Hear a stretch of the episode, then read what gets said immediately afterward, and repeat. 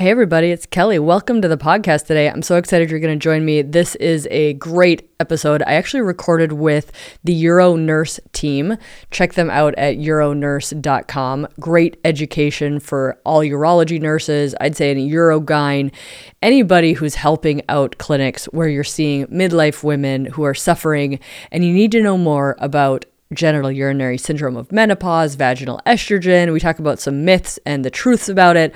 So I think this is a really high yield episode for people. The last time I did a G S M episode was about July. So we're due. It's time. There's new people. Welcome, welcome. And remember, if you are listening to this podcast and you not have not hit follow, please follow and like and star and share because that brings it up in the ranks and we are getting big and we need to get bigger and reach all the eyeballs and the people because there's fifty million midlife women and they are suffering. So thank you so much for sharing to tell all the platforms that this is an important podcast. Two other things I wanted to let you guys know about. I, I know not everybody listening to the podcast follows me on Instagram. Um, I, I talk a lot there. I do. I've, I'm pretty good at reels now these days, you guys. I've I've got a viral one now called Menopause Myths. Anyways, I digress. But you might not know about this if you haven't been following me on Instagram. Um, I have a retreat coming up, and it is in March, and it is in Sedona, and it is going to be luxurious. I basically manifested a Sedona retreat, so I'm pretty excited about that. And you can go to Ascend. A S C E N D retreats dot com to find out about it. It's limited to twenty people. We're almost fifty percent sold out. It is luxury and lots of mind, body, coaching, movement. And then we're going to do some hormone education, some sex education. You will not leave there without a plan for your life, either to help patients if you are a provider or if you are somebody who needs hormones, how to advocate, what you might need. This is not a retreat where you're getting individual medical advice, but you will get a frickin' plan to basically rock your midlife. So I'm excited to see you there. I'm excited for the people who've already signed up. Um, ascend retreats dot com. Once it's sold out, it's sold out. That's going to be in March twenty twenty-four. And uh, I can't wait to see you guys there. The second retreat I want to give a shout out to is specifically for my perimenopause people. There's this amazing treat, retreat that's happening in February in Florida. So people who are on the East Coast side, um, if you're on Instagram, follow Being Marcella Hill. You can go to her link and find it there. Um, Marcella Hill is the one who's putting on this Wake Her Up retreat. It's going to be high energy, a little bit more of a bigger scene than my retreat. But if you are closer to Florida than you are to Sedona, Um, go check that out. It's going to be a lot of hormone education, empowerment, learning how you are your own best friend. So go check out that retreat option too. Okay, I think that's it. Thank you to the team at Euronurse for not only interviewing me and having me on your platform, but giving me the audio so I can share it with my audience. Check out euronurse dot com. Remember to follow and like and share this podcast. I love you guys. Talk to you soon. You are listening to You Are Not Broken, the only podcast that combines science, medicine, and psychology to re-educate your brain and help you live your best love life. And I'm your host, board-certified female urologist, Doctor Kelly Casperson. And let's bring in our guest speaker, Doctor Kelly Casperson. Welcome. Thanks for having me. I'm Doctor Casperson. I've been in private practice urology in Washington State for going on twelve years now. And my story is, is how I got here. So about pre-pandemic, probably about seven years in, they always tell you beware of the seven-year itch, whether it's your career, your marriage, something. You get bored or you get complacent. Life is not so interesting anymore after seven years. And I kind of had this like existential, I'm just going to see recurrent U T Is for the rest of my career. What am I doing? Sort of freak out. And I think the universe heard me and was like, okay, you're ready. Here's, here's your next phase of life. And I had a woman who, back in the beginning of private practice, I was doing cystectomies, big cancer surgeries. We had treated her muscle invasive bladder cancer. And she was cured. She did great. And we just really bonded and, and are friends. And we I see her every, once a year. And she came in and she was just devastated about her sexless marriage. I love my husband, but we're not intimate. And she just felt really, really broken and destroyed over it. And I was handing her the box of Kleenex, kind of going over what I was taught in residency, that women are complicated, we'll never figure them out. Don't worry, the O B G Y Ns are taking care of them. And I thought, I don't know how to help her. is it true that we don't know how to help women? And because of that moment in my clinic, I deep dove into everything I could about female sex med. And turns out we know a lot. It just doesn't dissipate into, number one, the medical curriculum, the nursing curriculum, life. It's overpowered by society's shame about sex and Hollywood and how it's supposed to be. And are you doing it right? What do others think of you? And I had this voice in my head and it said, you need to talk. And I loved podcasts. So I started a podcast. I was one of the first two urologist podcasters that I'm aware of. Almost four years. In two months, it'll be four years for the You Are Not Broken podcast. And since then, I've done a book. I've done a TED Talk, basically saying adults need better sex ed because their lives are so much better because of it. And part of that's estrogen and hormones. And that's what I'm here to talk about today. Great, great introduction. Let's go ahead and bring up your show and take it away. Awesome. So I was asked today to talk about estrogen, vaginal estrogen, kind of safety, reasons to use it, just in case anybody's living under a rock and not using this in their urology practice. And I, this is what I tell people. To me and my urology colleagues who do this, we give out estrogen probably at least ten prescriptions a day.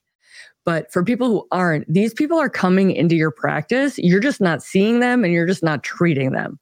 And so really part of this is to say, vaginal estrogen has a huge role in the urology practice. And if you're not using it, either you have a male-only practice with no vulvas and vaginas, or you're undertreating your population. And this might not be something that we were taught in training. So I think back, I struggle to think, was I using vaginal estrogen as a treatment in residency? So I learned it too. It's very easy. And I'm going to give you some tips and tricks about it today. We do not have time to go into systemic estrogen. So this is pelvic localized estrogen that is only in the pelvis. So when doing a lecture on genital urinary syndrome of menopause, you have to bring up Betty White because she is hilarious. And she did a bit on Saturday Night Live about as bakers get old, their muffins get dry. And it's very funny. If you want to go watch it. So I'm on the internet. I just hit forty-five thousand on Instagram today, which I think is a big deal. And I see over and over the myths about vaginal atrophy and pain with sex over and over. And I did this post a while ago now because so many people think if you have kids, it protects you from it. Or if you're, you know, have high adiposity, it protects you from it. None of this does. This is an aging hormonal issue. But the myths, because our education is so bad, the myths abound. So here's a here's a standard urology patient that comes into every clinic in America. Chief complaint, overactive bladder and recurrent U T I. Got a seventy-eight-year-old who comes in with overactive bladder symptoms. She's tried oxybutynin, didn't have any benefit for it. She's also having symptoms of U T I three to four times a year. Sometimes the urine culture, we'll, we'll just make it up. Sometimes the urine cultures come back positive and sometimes they don't. And she stopped having sex several years ago because it just hurt too much. So some people would say, eh, U T I, not really our problem. Maybe second, some second line therapy. Can we talk to her about some Botox? You know, you can kind of treat her like a urology patient. Or you could think, is does she have three separate issues going on, right? Does she have recurrent U T I, overactive bladder, and pain with sex? Is that three separate issues? Or is this one issue that can be treated with one medication? And I would argue that this is one thing. It just presents in different ways. This is your classic genital urinary syndrome of menopause. So why do your women go to your, women are not coming to urologists saying, I have genital urinary syndrome of menopause. They don't know that word. They're not presented as not their chief complaint, but they are coming with all the things that are G S M.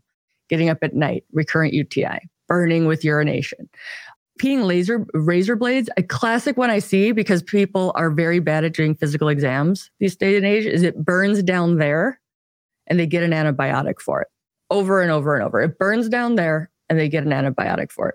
Nobody's done an exam, looked at her vulva, looked at her urethra, seen the classic hormonal changes of G S M, and they're treating this with antibiotics.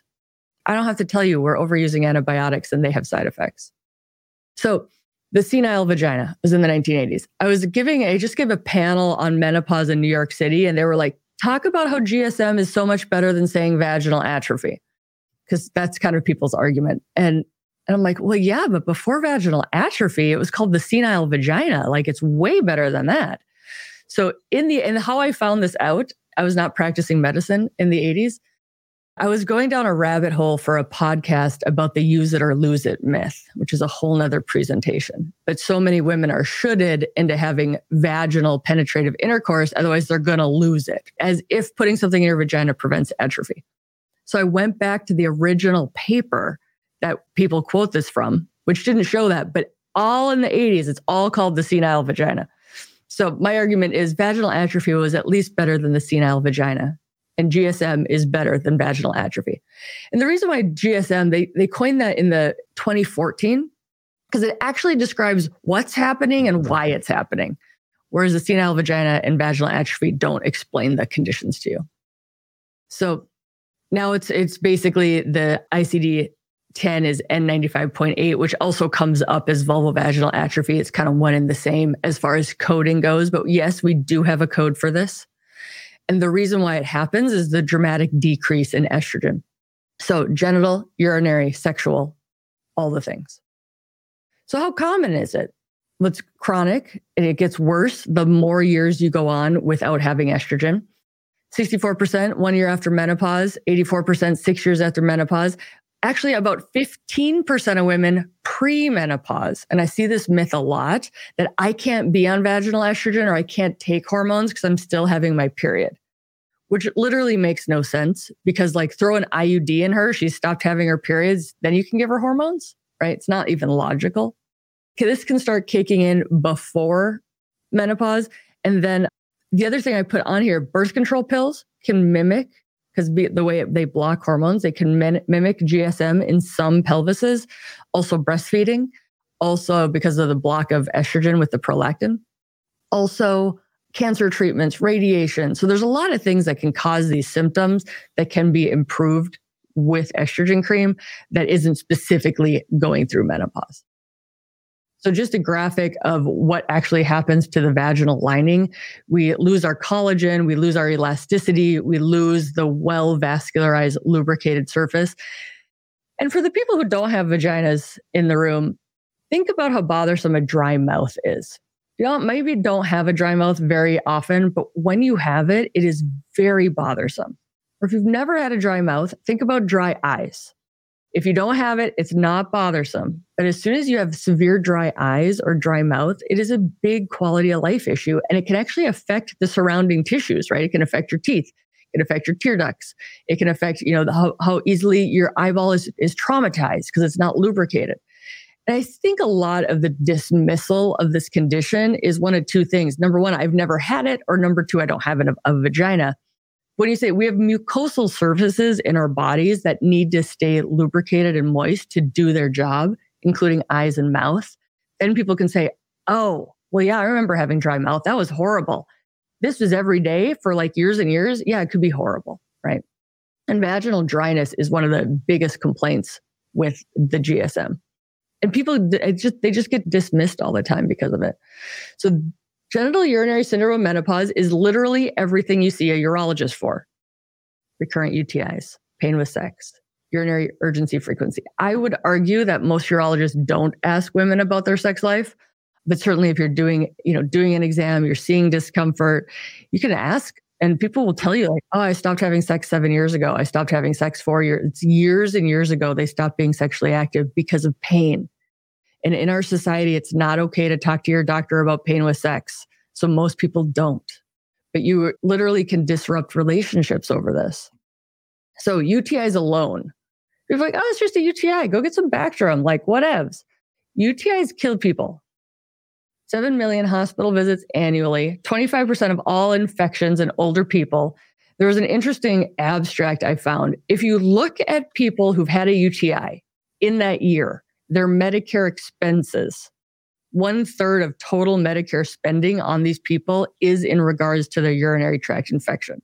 So one would argue this is a big financial problem as well. So vaginal estrogen and U T I. Good thing is the A U A is now talking about when I was in training, I literally was taught we don't know why some people get recurrent U T Is. We didn't know. Keep giving them antibiotics. Now we said we know. As we lose the estrogen in the vagina, the pH rises, It kills off the lactobacillus, which is our microbiome that helps prevent and block the E. coli and the bowel bugs from coming up.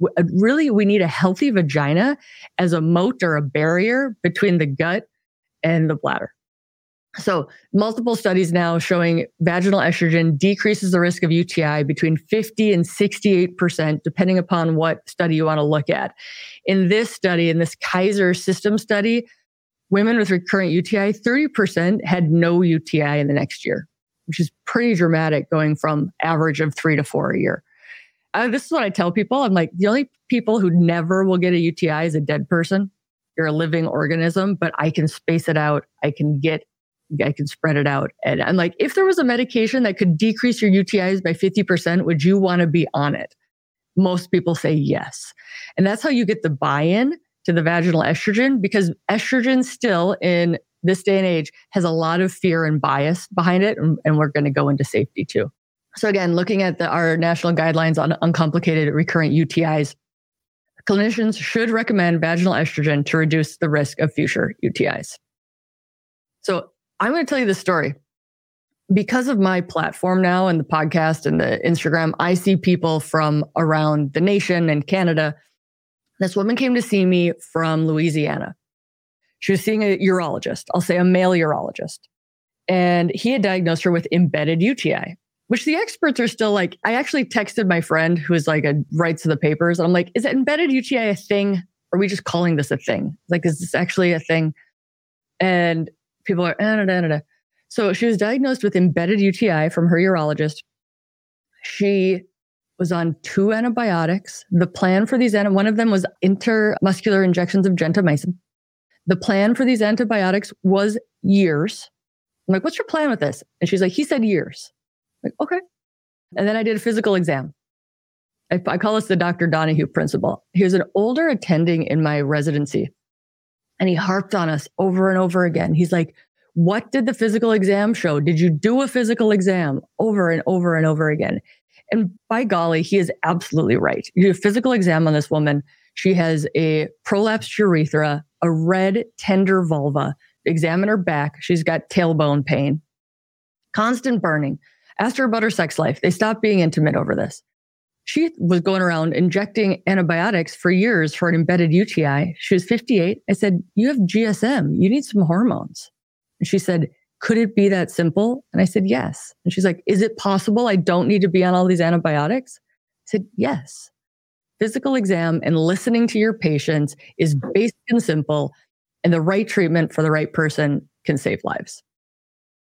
So what about our bread and butter of anticholinergics as, you know, our level two for overactive bladder? Switching switching urology problems here.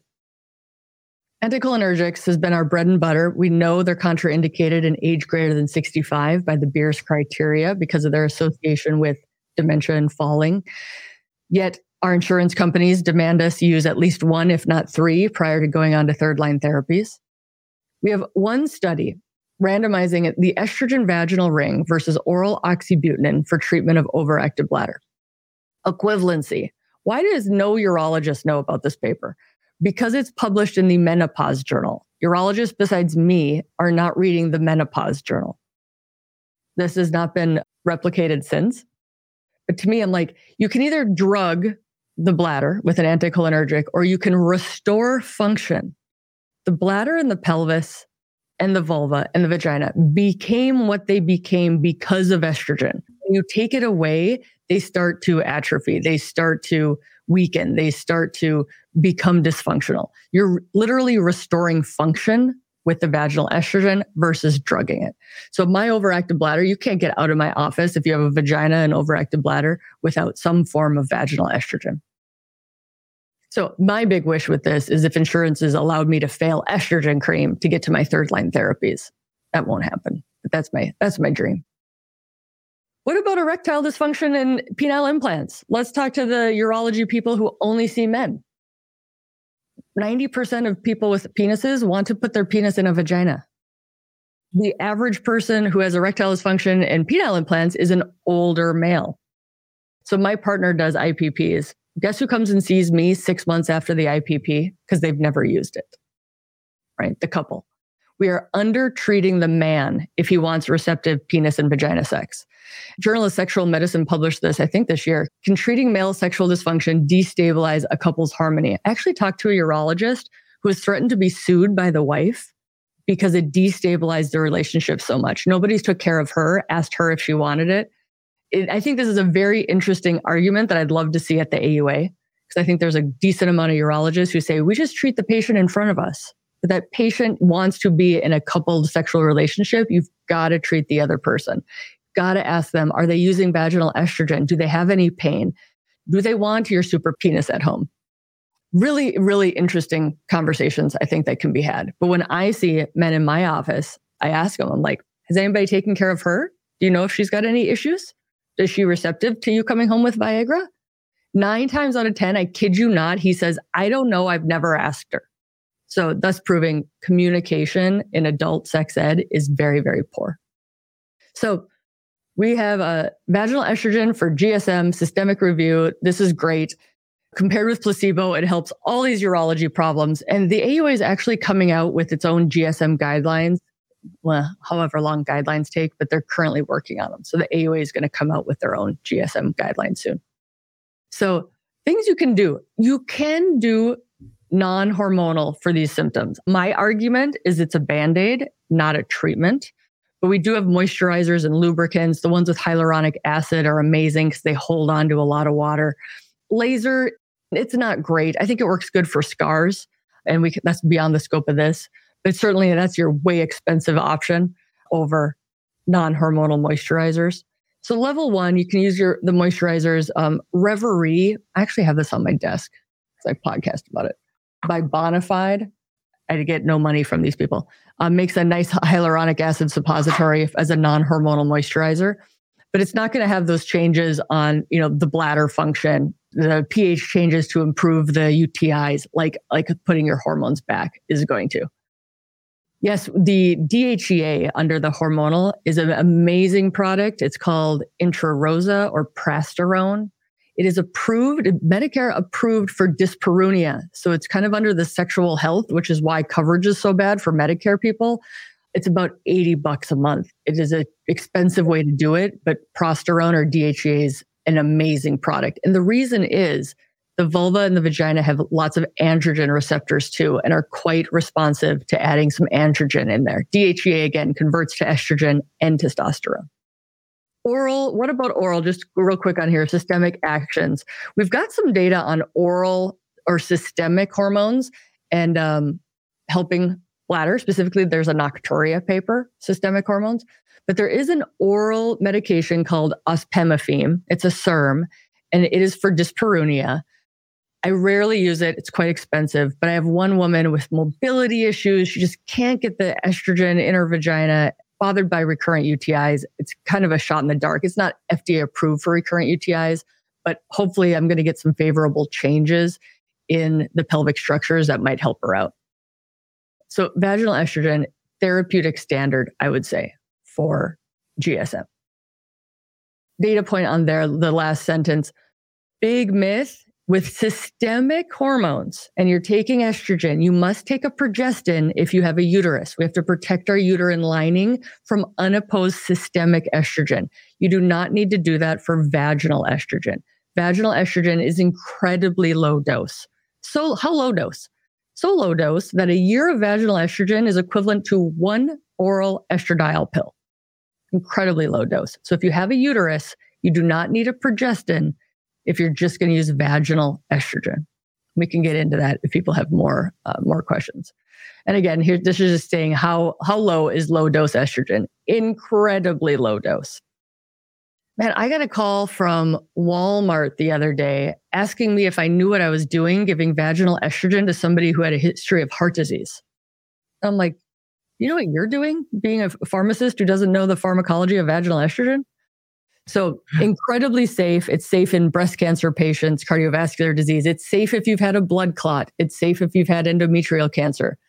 There's the, I think I have this coming up, A C O G guidelines for breast cancer survivors. About four million breast cancer survivors in our society now. Many, many, many with bad quality of life issues from G S M. Vaginal estrogen is safe.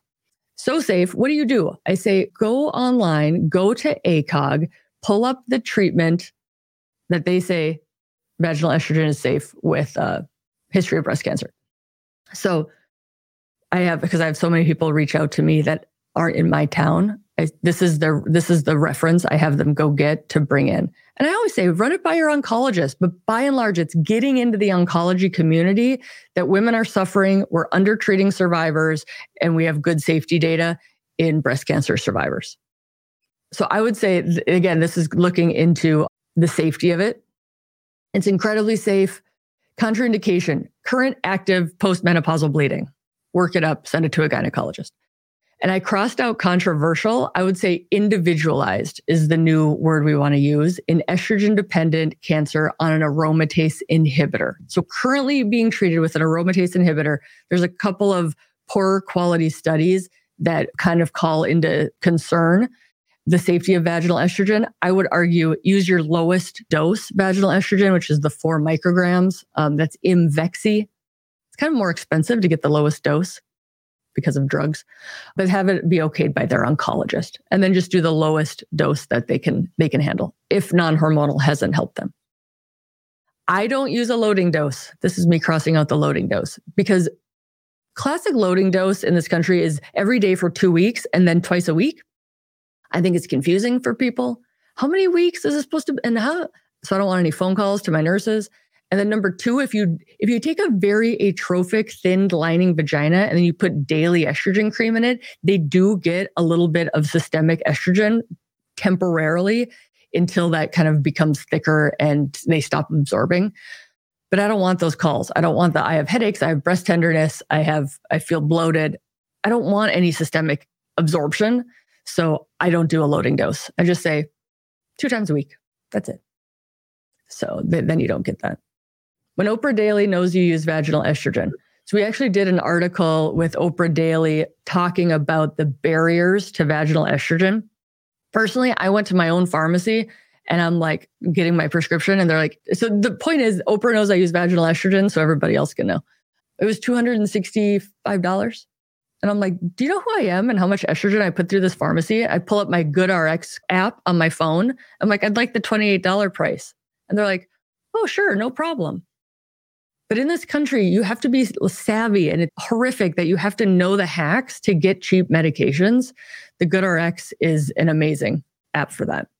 But yeah, by and large, for a daily lifelong medication, it should not be two hundred sixty-five dollars for a tube. This stuff has been around since the seventies. It's ridiculous. This amazing podcast could not happen without the support of our sponsors. One sponsor I'm so excited about is Uberlube. I've been using Uberlube and recommending them for years. I give away lube packets in my clinic. Adding lube with intimacy is a no-brainer. And a good silicone lube shows that when you play, you mean business. Uberlube is long-lasting, super slippery, and doesn't have any of that sticky tackiness of the water-based lubes. I find it's great for dry skin, especially skin affected by hormone changes. It's so clean and useful that people use it for their hair and to prevent chafing with sporting activities too. Next time you reach for the lube, reach for Uberlube. Check out the link in the bio with ten percent off. Enter the code NOTBROKEN at uberlube dot com. I put this here just so you guys can re-reference to all the different types. We've got rings, we've got tabs, we've got creams. Like I said, we've got the oral one. We've got the D H E A, which is great. We don't have head-to-head studies saying anyone's particularly better. I like the cream. I have a cream bias because I like to treat the clitoris and the vulva. And I think you can't get that as well with a tab. The tab is what's over the counter in the U K now, which is fantastic because we have access issues, right? You got to get to your doctor. You got to talk to your doctor about your problem. You got to have your insurance cover, make it a reasonable price. So, so many women aren't getting good access. The U K is like, it's expensive for people to go to doctors. We want to save money. Let's put this med over the counter, make the individual pay for it instead of the N H S, right? So different economics over there. So my cream bias, and a paper came out supporting this very recently. I pulled this before it actually came out in print. But basically they said, put it where it hurts for people with dyspareunia. So they said, put it where it hurts. When you put it where it hurt, it got better. So that's why I like the cream, because you can put it where it hurts. Really, that six o'clock, if I use my hand as that six o'clock for penetration, is notoriously where it gets tight and dry. I had a scribe make me an Oprah meme about giving vaginal estrogen to everybody. Vaginal estrogen doesn't work if it's too expensive, if it's too messy, if they don't open it, if it doesn't get refilled, if the patient reads the box label and thinks it's going to kill them. And a big myth, women are like, I see this over and over, and it's so sad. Women are like, well, I don't need to use that because my husband X, Y, and Z. And I'm like, why is your vagina for somebody else? I just call them on it, because it's such bullshit that people think their vagina, they, they shouldn't take care of their vagina because somebody else isn't using it. Like, that is full of societal bias. But I see that a lot. Like, your vagina is important for your healthy pelvis and to help protect your bladder from your E. coli and your poop. And then they're like, oh, okay. Also, the other way I, I, for overactive bladder, I say, your vagina and your bladder are condo mates. They share a wall. It's really hard to put medication directly into the bladder. So we put it in the vagina before you go to bed, that it gets into the bladder. And then they understand it. So you really have to explain this to people. Take it one step further. A lot of people don't know the words for vulva and vagina, right? So don't assume that as much as you know about the pelvis and hormones, that they know that it's safe, that they know it's for their bladder, that they know it's a lifelong medication and not just for the one month of the tube. Prescription cost hacks. Mark Cuban, Cost Plus Drugs, fantastic resource. In Epic, if you use Epic for your prescriptions, you type in Mark Cuban's Cost Plus Drugs. And in there, you have to type in your patient's email, because that's how they contact the patient to and match it up with the patient going on the forward-facing website and setting up an account. GoodRx is awesome. Amazon Pharmacy, again, another cash-based option for people. Because this is a lifelong medication. Your estrogen doesn't go back up after menopause. It stays low. This is the other thing I like to tell people. If they have a, a male partner in the room with them, I look at the guy. Let's say the guy is also fifty-eight. Look at the guy and I'm like, you know, he's got more estrogen in his body right now than you do. And they're like, what? And I'm like, yeah, a man's estrogen's about thirty to forty. A female postmenopausal estrogen blood levels around five. And they're like, oh, and I'm like, I'm not trying to even raise your estrogen level, but estrogen is very, very safe. Whole nother topic about the Women's Health Initiative and systemic hormones, but I'm happy to answer questions. Estrogen does not cause cancer. It's very safe. And you must use vaginal estrogen until you die. This sounds kind of harsh. So I started tailoring my, my pitch. I'm like, you need to use this until three days before you die. And then uh, there was a, a, a daughter and her mom, they looked at me and they're like, but how do we know when we're going to die? And I'm like, you guys, this is supposed to be funny. And they're like, we've been to too many doctors. We forgot how to be funny. And I'm like, I'm sorry. I know it sucks to go to doctors. So lube is for everybody. If they're sexually active, vaginal estrogen is a preventative medicine. You know, the big, the big, I think, question that I have that we do not have studies for is, what is the role? Congratulations, you're fifty years old. Here's your mammogram. Here's your colonoscopy. And here's your vaginal estrogen. What is traditional medical practice? Do we wait for somebody to have a disease before we try to fix it? What if we tried to not have them get the disease or the disorder before we tried to fix it? It's like, we put on sunscreen because we don't want skin issues. Why don't we start using low-dose vaginal estrogen? So it'd be a long study. It'd be a preventative study. It'd take years.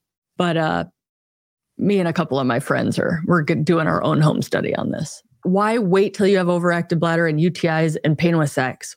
It makes no sense to me.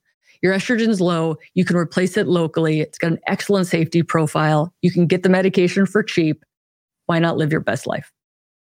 All right, guys, that was my run through. So we, we leave plenty of time for question and answer and discussion. That was really great. I, I really appreciate your talk. Uh, a lot of stuff to unpack there, but great information. Uh, Lori, if we have any questions from the audience, go ahead and put those up on screen. Um, I, will. Gonna... I do have a question, actually. Yeah, go ahead. Um, thank you, Doctor Casperson. That was great. Some of our physicians in our office do, they tell them to throw away the applicator and do just a fingertip application. What yep. do you prefer? Yeah, like I said, estrogen is best used when used. So everybody's got their own their own bias on it. Like, some people, they're so atrophic that the applicator actually hurts. So that might be a good reason to use a finger. Some people just can't figure it out. Fine, use a finger. But oftentimes, and I did this too, estrogen cream is cheaper now than it ever has been. It wasn't, it didn't used to be this cheap. And so I was telling people just to use a teeny pea size amount. And I see people from my gynecologist's office all the time. They're still pea size amounts. And they're like, I'm still getting U T Is on vaginal estrogen. I'm like, you're using a homeopathic dose, like get back up to normal dosing. But that's not the worry with finger, is they're not using enough of it. So you a gram really is, for the cream is nice. From the tip of your finger to your second bendy part, so two knuckles, that's about a gram. The other thing you can do is you can have them use the applicator to figure out how much that is on their finger to make sure they're using enough. So I have no problem with finger. It's just it tends to underdose if you're not being mindful of that. Great. Thank you so much. Yep. We have a question from Monica, and she wants to know uh, the mechanism of action question. It's how does vaginal estrogen improve O A B symptoms? Yeah. So I didn't put the I didn't put that in there because I wanted to be shorter talk. But basically, the trigone of the bladder and the bladder smooth muscle all have estrogen receptors in it. Estrogen helps modulate the function of the bladder. And then vagina and the bladder are condomates. They share a wall, right? So you get the estrogen into the vagina, it gets into the bladder. But it really does affect the detrusor function and the elasticity and the the function of the bladder. And there's multiple, you know, basic science papers looking at, you know, bladder cell cultures and hormones, if you want to go deep on that. Thank you. I think that's really like just to, to back off a little bit. People think of estrogen as like the ovaries make it, and maybe without it, you have hot flashes, right? Like that is our basic understanding of hormones. And really to be like, dude, you have estrogen receptors in your ear. Why do you think that vertigo increases in menopause? You have estrogen receptors in your bones. Why do you actually think osteoporosis is happening? Like you have estrogen receptors in your bladder. Why do you think overactive bladder happens? Right? We have estrogen receptors everywhere, and the loss of estrogen affects everything. Great presentation, Doctor Casperson. Thank you so much. This is really super awesome, for lack of better words, right? Um, How do you think in the medical community, how can we do better for women? I will say, I think my favorite part of the whole presentation is when you mentioned in urology, we're treating lots of erectile dysfunction and, and whatnot. And uh, probably about ninety percent of those penises want to go into a vagina. So interesting, because that made me think of a patient who we were doing a prostate biopsy one time. Wife is in the room. Patient's got his back to her. And he's asking, how long is it going to be until they can have intercourse again? And from across the room, the wife stares me in the eye, and she's trying to gesture a long time, because there were certainly probably some issues there. And God, how do I wish that I would have caught on to that at that time and said, you know what? We should talk to her too. Look at her. She's got problems too. So I love that. How how do we change this as a medical community? We take care. We need to care. We need to care about everybody equally. I think equality, and I didn't see it. We all think we're doing a pretty good job, don't we? Right? Like we think we're doing a good job. And then I got on Instagram, mostly to get people to listen to my podcast more. And I started hearing from women from all over the world about how freaking bad medical care is for them. And that's when I started having my eyes open to the fact of like, bias is real. We dismiss fifty percent of the population way more than we dismiss the other fifty percent. And we see, I see this way more as a urologist mm-hmm. as compared to like the gynecologist, right? Because they don't, they don't see men. Sure. But I would never look at a man and say, I'm sorry you have low testosterone and erectile dysfunction. Sucks getting old, doesn't it? Have you tried some wine and acupuncture? uh, yeah. Right. Right. And we can laugh because we know we treat women that way. Like, oh, yeah, you know, uh, getting old. And it's like, dude, we put I P Ps in eighty-five-year-olds.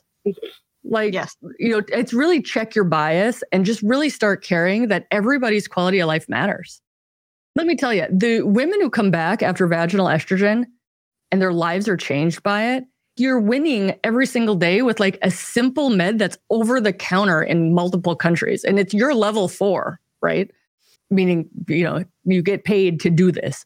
So you're the hero. Like it's such a rewarding part of medicine. That's awesome. Thank you for sharing. Com- yeah. Converting women, going from incontinent to continent changing women's uh, G S M symptoms and improving and eliminating them with topical estrogen, or helping a guy void better after treating his enlarged prostate. These are some of the most grateful patients. So to answer your question, Lace, how does the medical community do better? We can do better by being more educated about the safety of estrogen. And also, as Doctor Casperson said, check your bias. We're mm-hmm. treating men with E D, with low testosterone, and yet we're not addressing the other elephant in the room, which is the female counterpart. And as Doctor Casperson will gladly tell you, and I freely tell my patients, couples or the guys in the room, over seventy percent of the time, the female orgasm does not involve the penis in the vagina. It's nice. We need to understand that sex is biopsychosocial. It is not just penis in a vagina. Sure. Huge. Yeah. And to go back, so currently I'm part of a task force that is petitioning the F D A to pull the black box warning off of vaginal estrogen. It's going to happen. They failed. What did they fail? They failed in twenty eighteen. And the F D A came back and said, we don't have enough safety data. And again, this is biased. The F D A requires years and years of safety data for a female product compared, like male's testosterone products get approved like this. They don't require the safety data that they're putting on women's products. So it failed last time they did it. We're going up again because we have so much more data since twenty eighteen looking at the safety of vaginal estrogen. We have microassays showing that your blood levels don't even go up with estrogen. We have the W H I crumbling as we speak on estrogen even being bad at all. So I think it's going to happen. But if you pull out, it, just for fun, if you get your hands on a vaginal estrogen prescription, you pull out the F D A black box warning, it says probable dementia, probable dementia on a vaginal estrogen packet. And so I tell people, I'm like, listen, you're going to have to listen to your doctor or the F D A and you get to pick. They're like, well, thanks, you know, thanks for letting me know. I'm like, if you're a reader of labels, it's going to say probable dementia, heart disease, stroke, blood clot, because it's old W H I systemic high-dose estrogen labeling that they, they did a class label and threw it on everything. But I think, you know, for people to know that, that's going to be a lot of phone calls, right? Like, my doctor didn't tell me about the safety of this. It's like, it's actually very, very, very safe. The F D A is behind. Yeah, that's a good point. And consequently, we're all behind because of the Women's Health Initiative and how the media grabbed the headlines, the public believed it, and then the physicians follow suit. So we have to, uh, I was photographing a high school football game last night and a fellow photographer, she's in her fifties. I said, "We, I have this conversation with everybody. I, I'm an indiscriminate estrogen discusser." So I said, "Hey, okay, you're in your fifties, you're probably perimenopausal, menopausal. Make sure you are on some sort of topical estrogen if you're not on any sort of systemic estrogen." But anyway, I have this conversation with her. It is that important. Not only does it affect the bladder or the vagina, but also affects the bladder, which is mind-boggling to a lot of people. I can reduce the incidence of recurrent U T Is. And for U T Is, ah, oh, just a U T I, just treat it with antibiotics.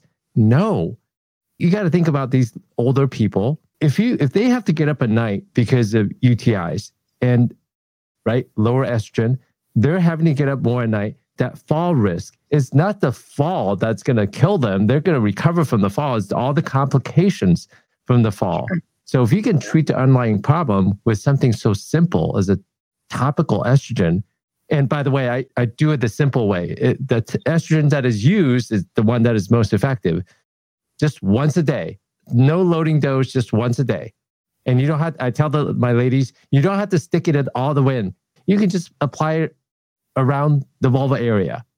Mm-hmm. It doesn't have to be intravaginal to, to just make it easy for them. Yep. You want to make it easy.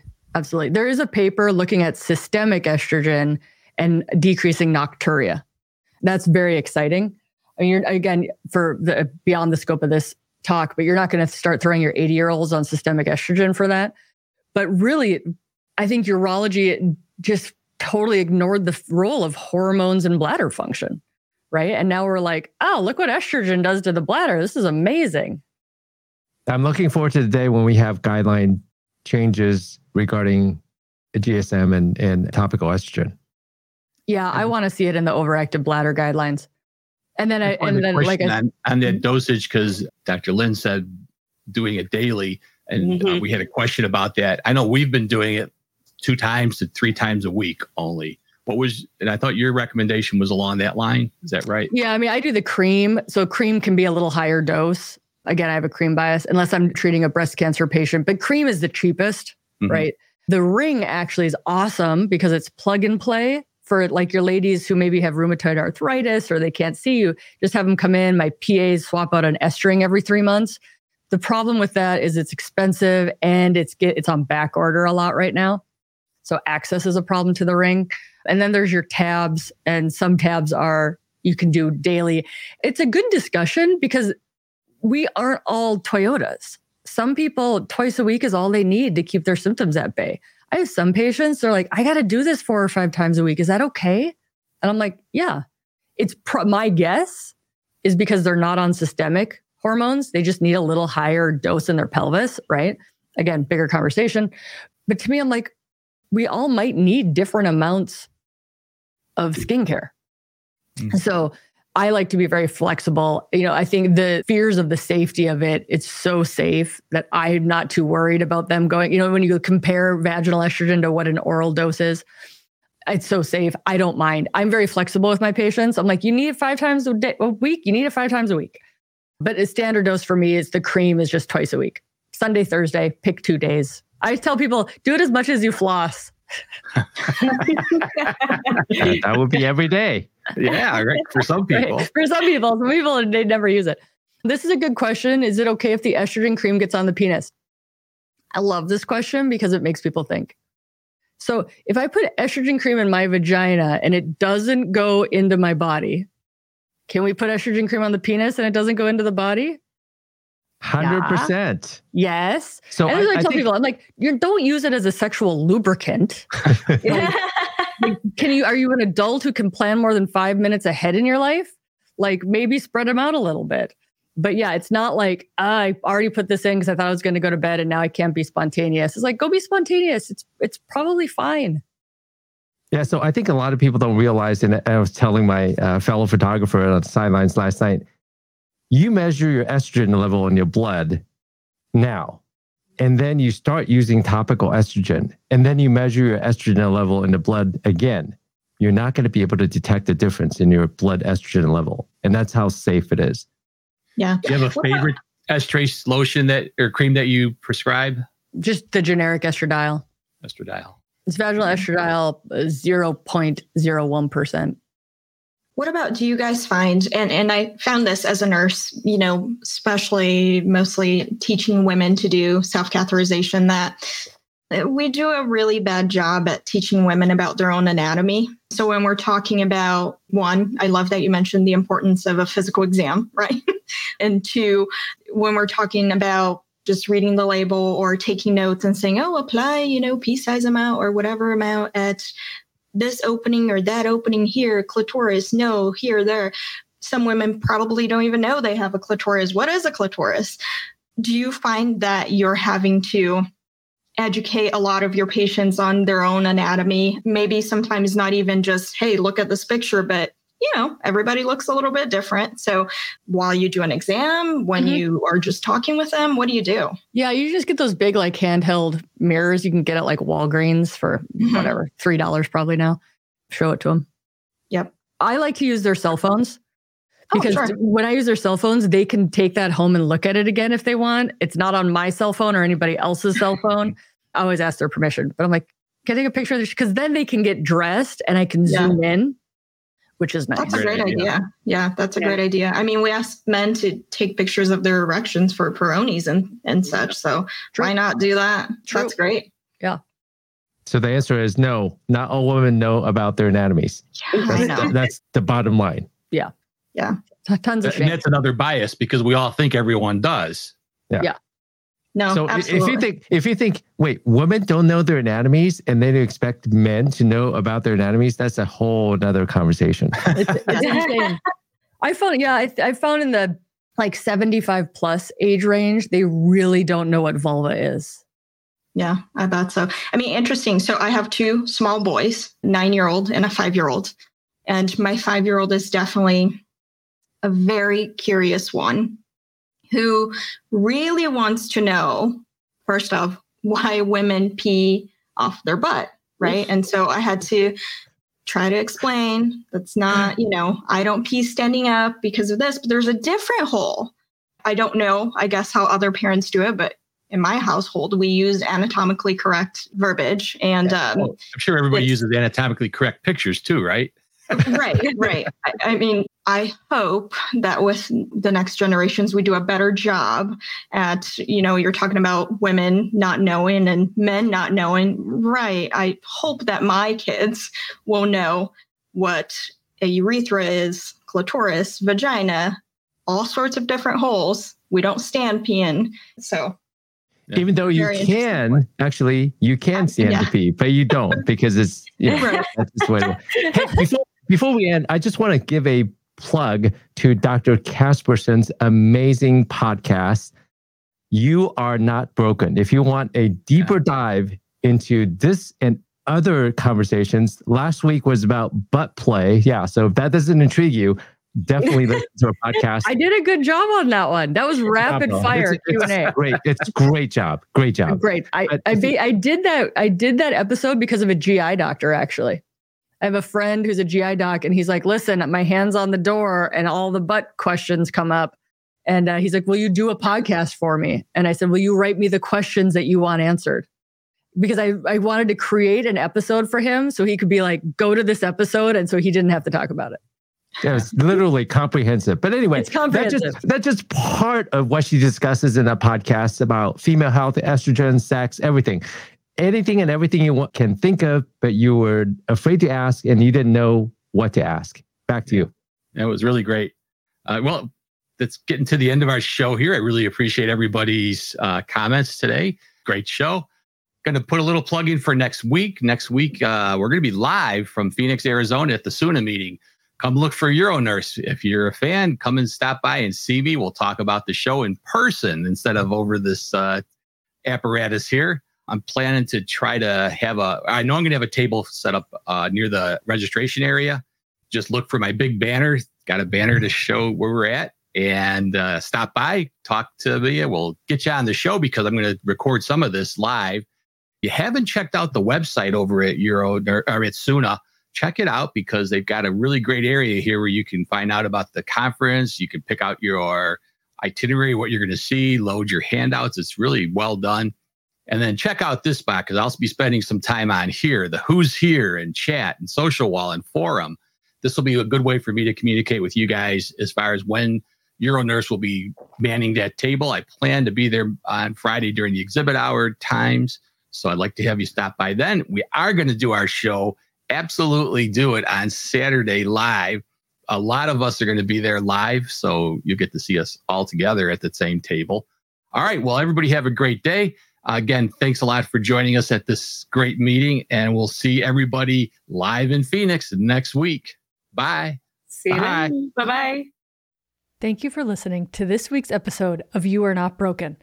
If you want to dig deeper with me, sign up for my Adult Sex Education Masterclass, where you learn adult things like communication skills, anatomy lessons, and desire types, and how to talk to your doctor about sexual health concerns. If you want the Adult Sex Education Masterclass for free, join my monthly membership for more in-depth, exclusive content, more time with yours truly, a private podcast, coaching, and educational empowerment. And you can watch my interviews live and get them immediately without advertising. Head over to w w w dot kelly casperson m d dot com for the membership and adult sex ed masterclass. Members get the masterclass for free.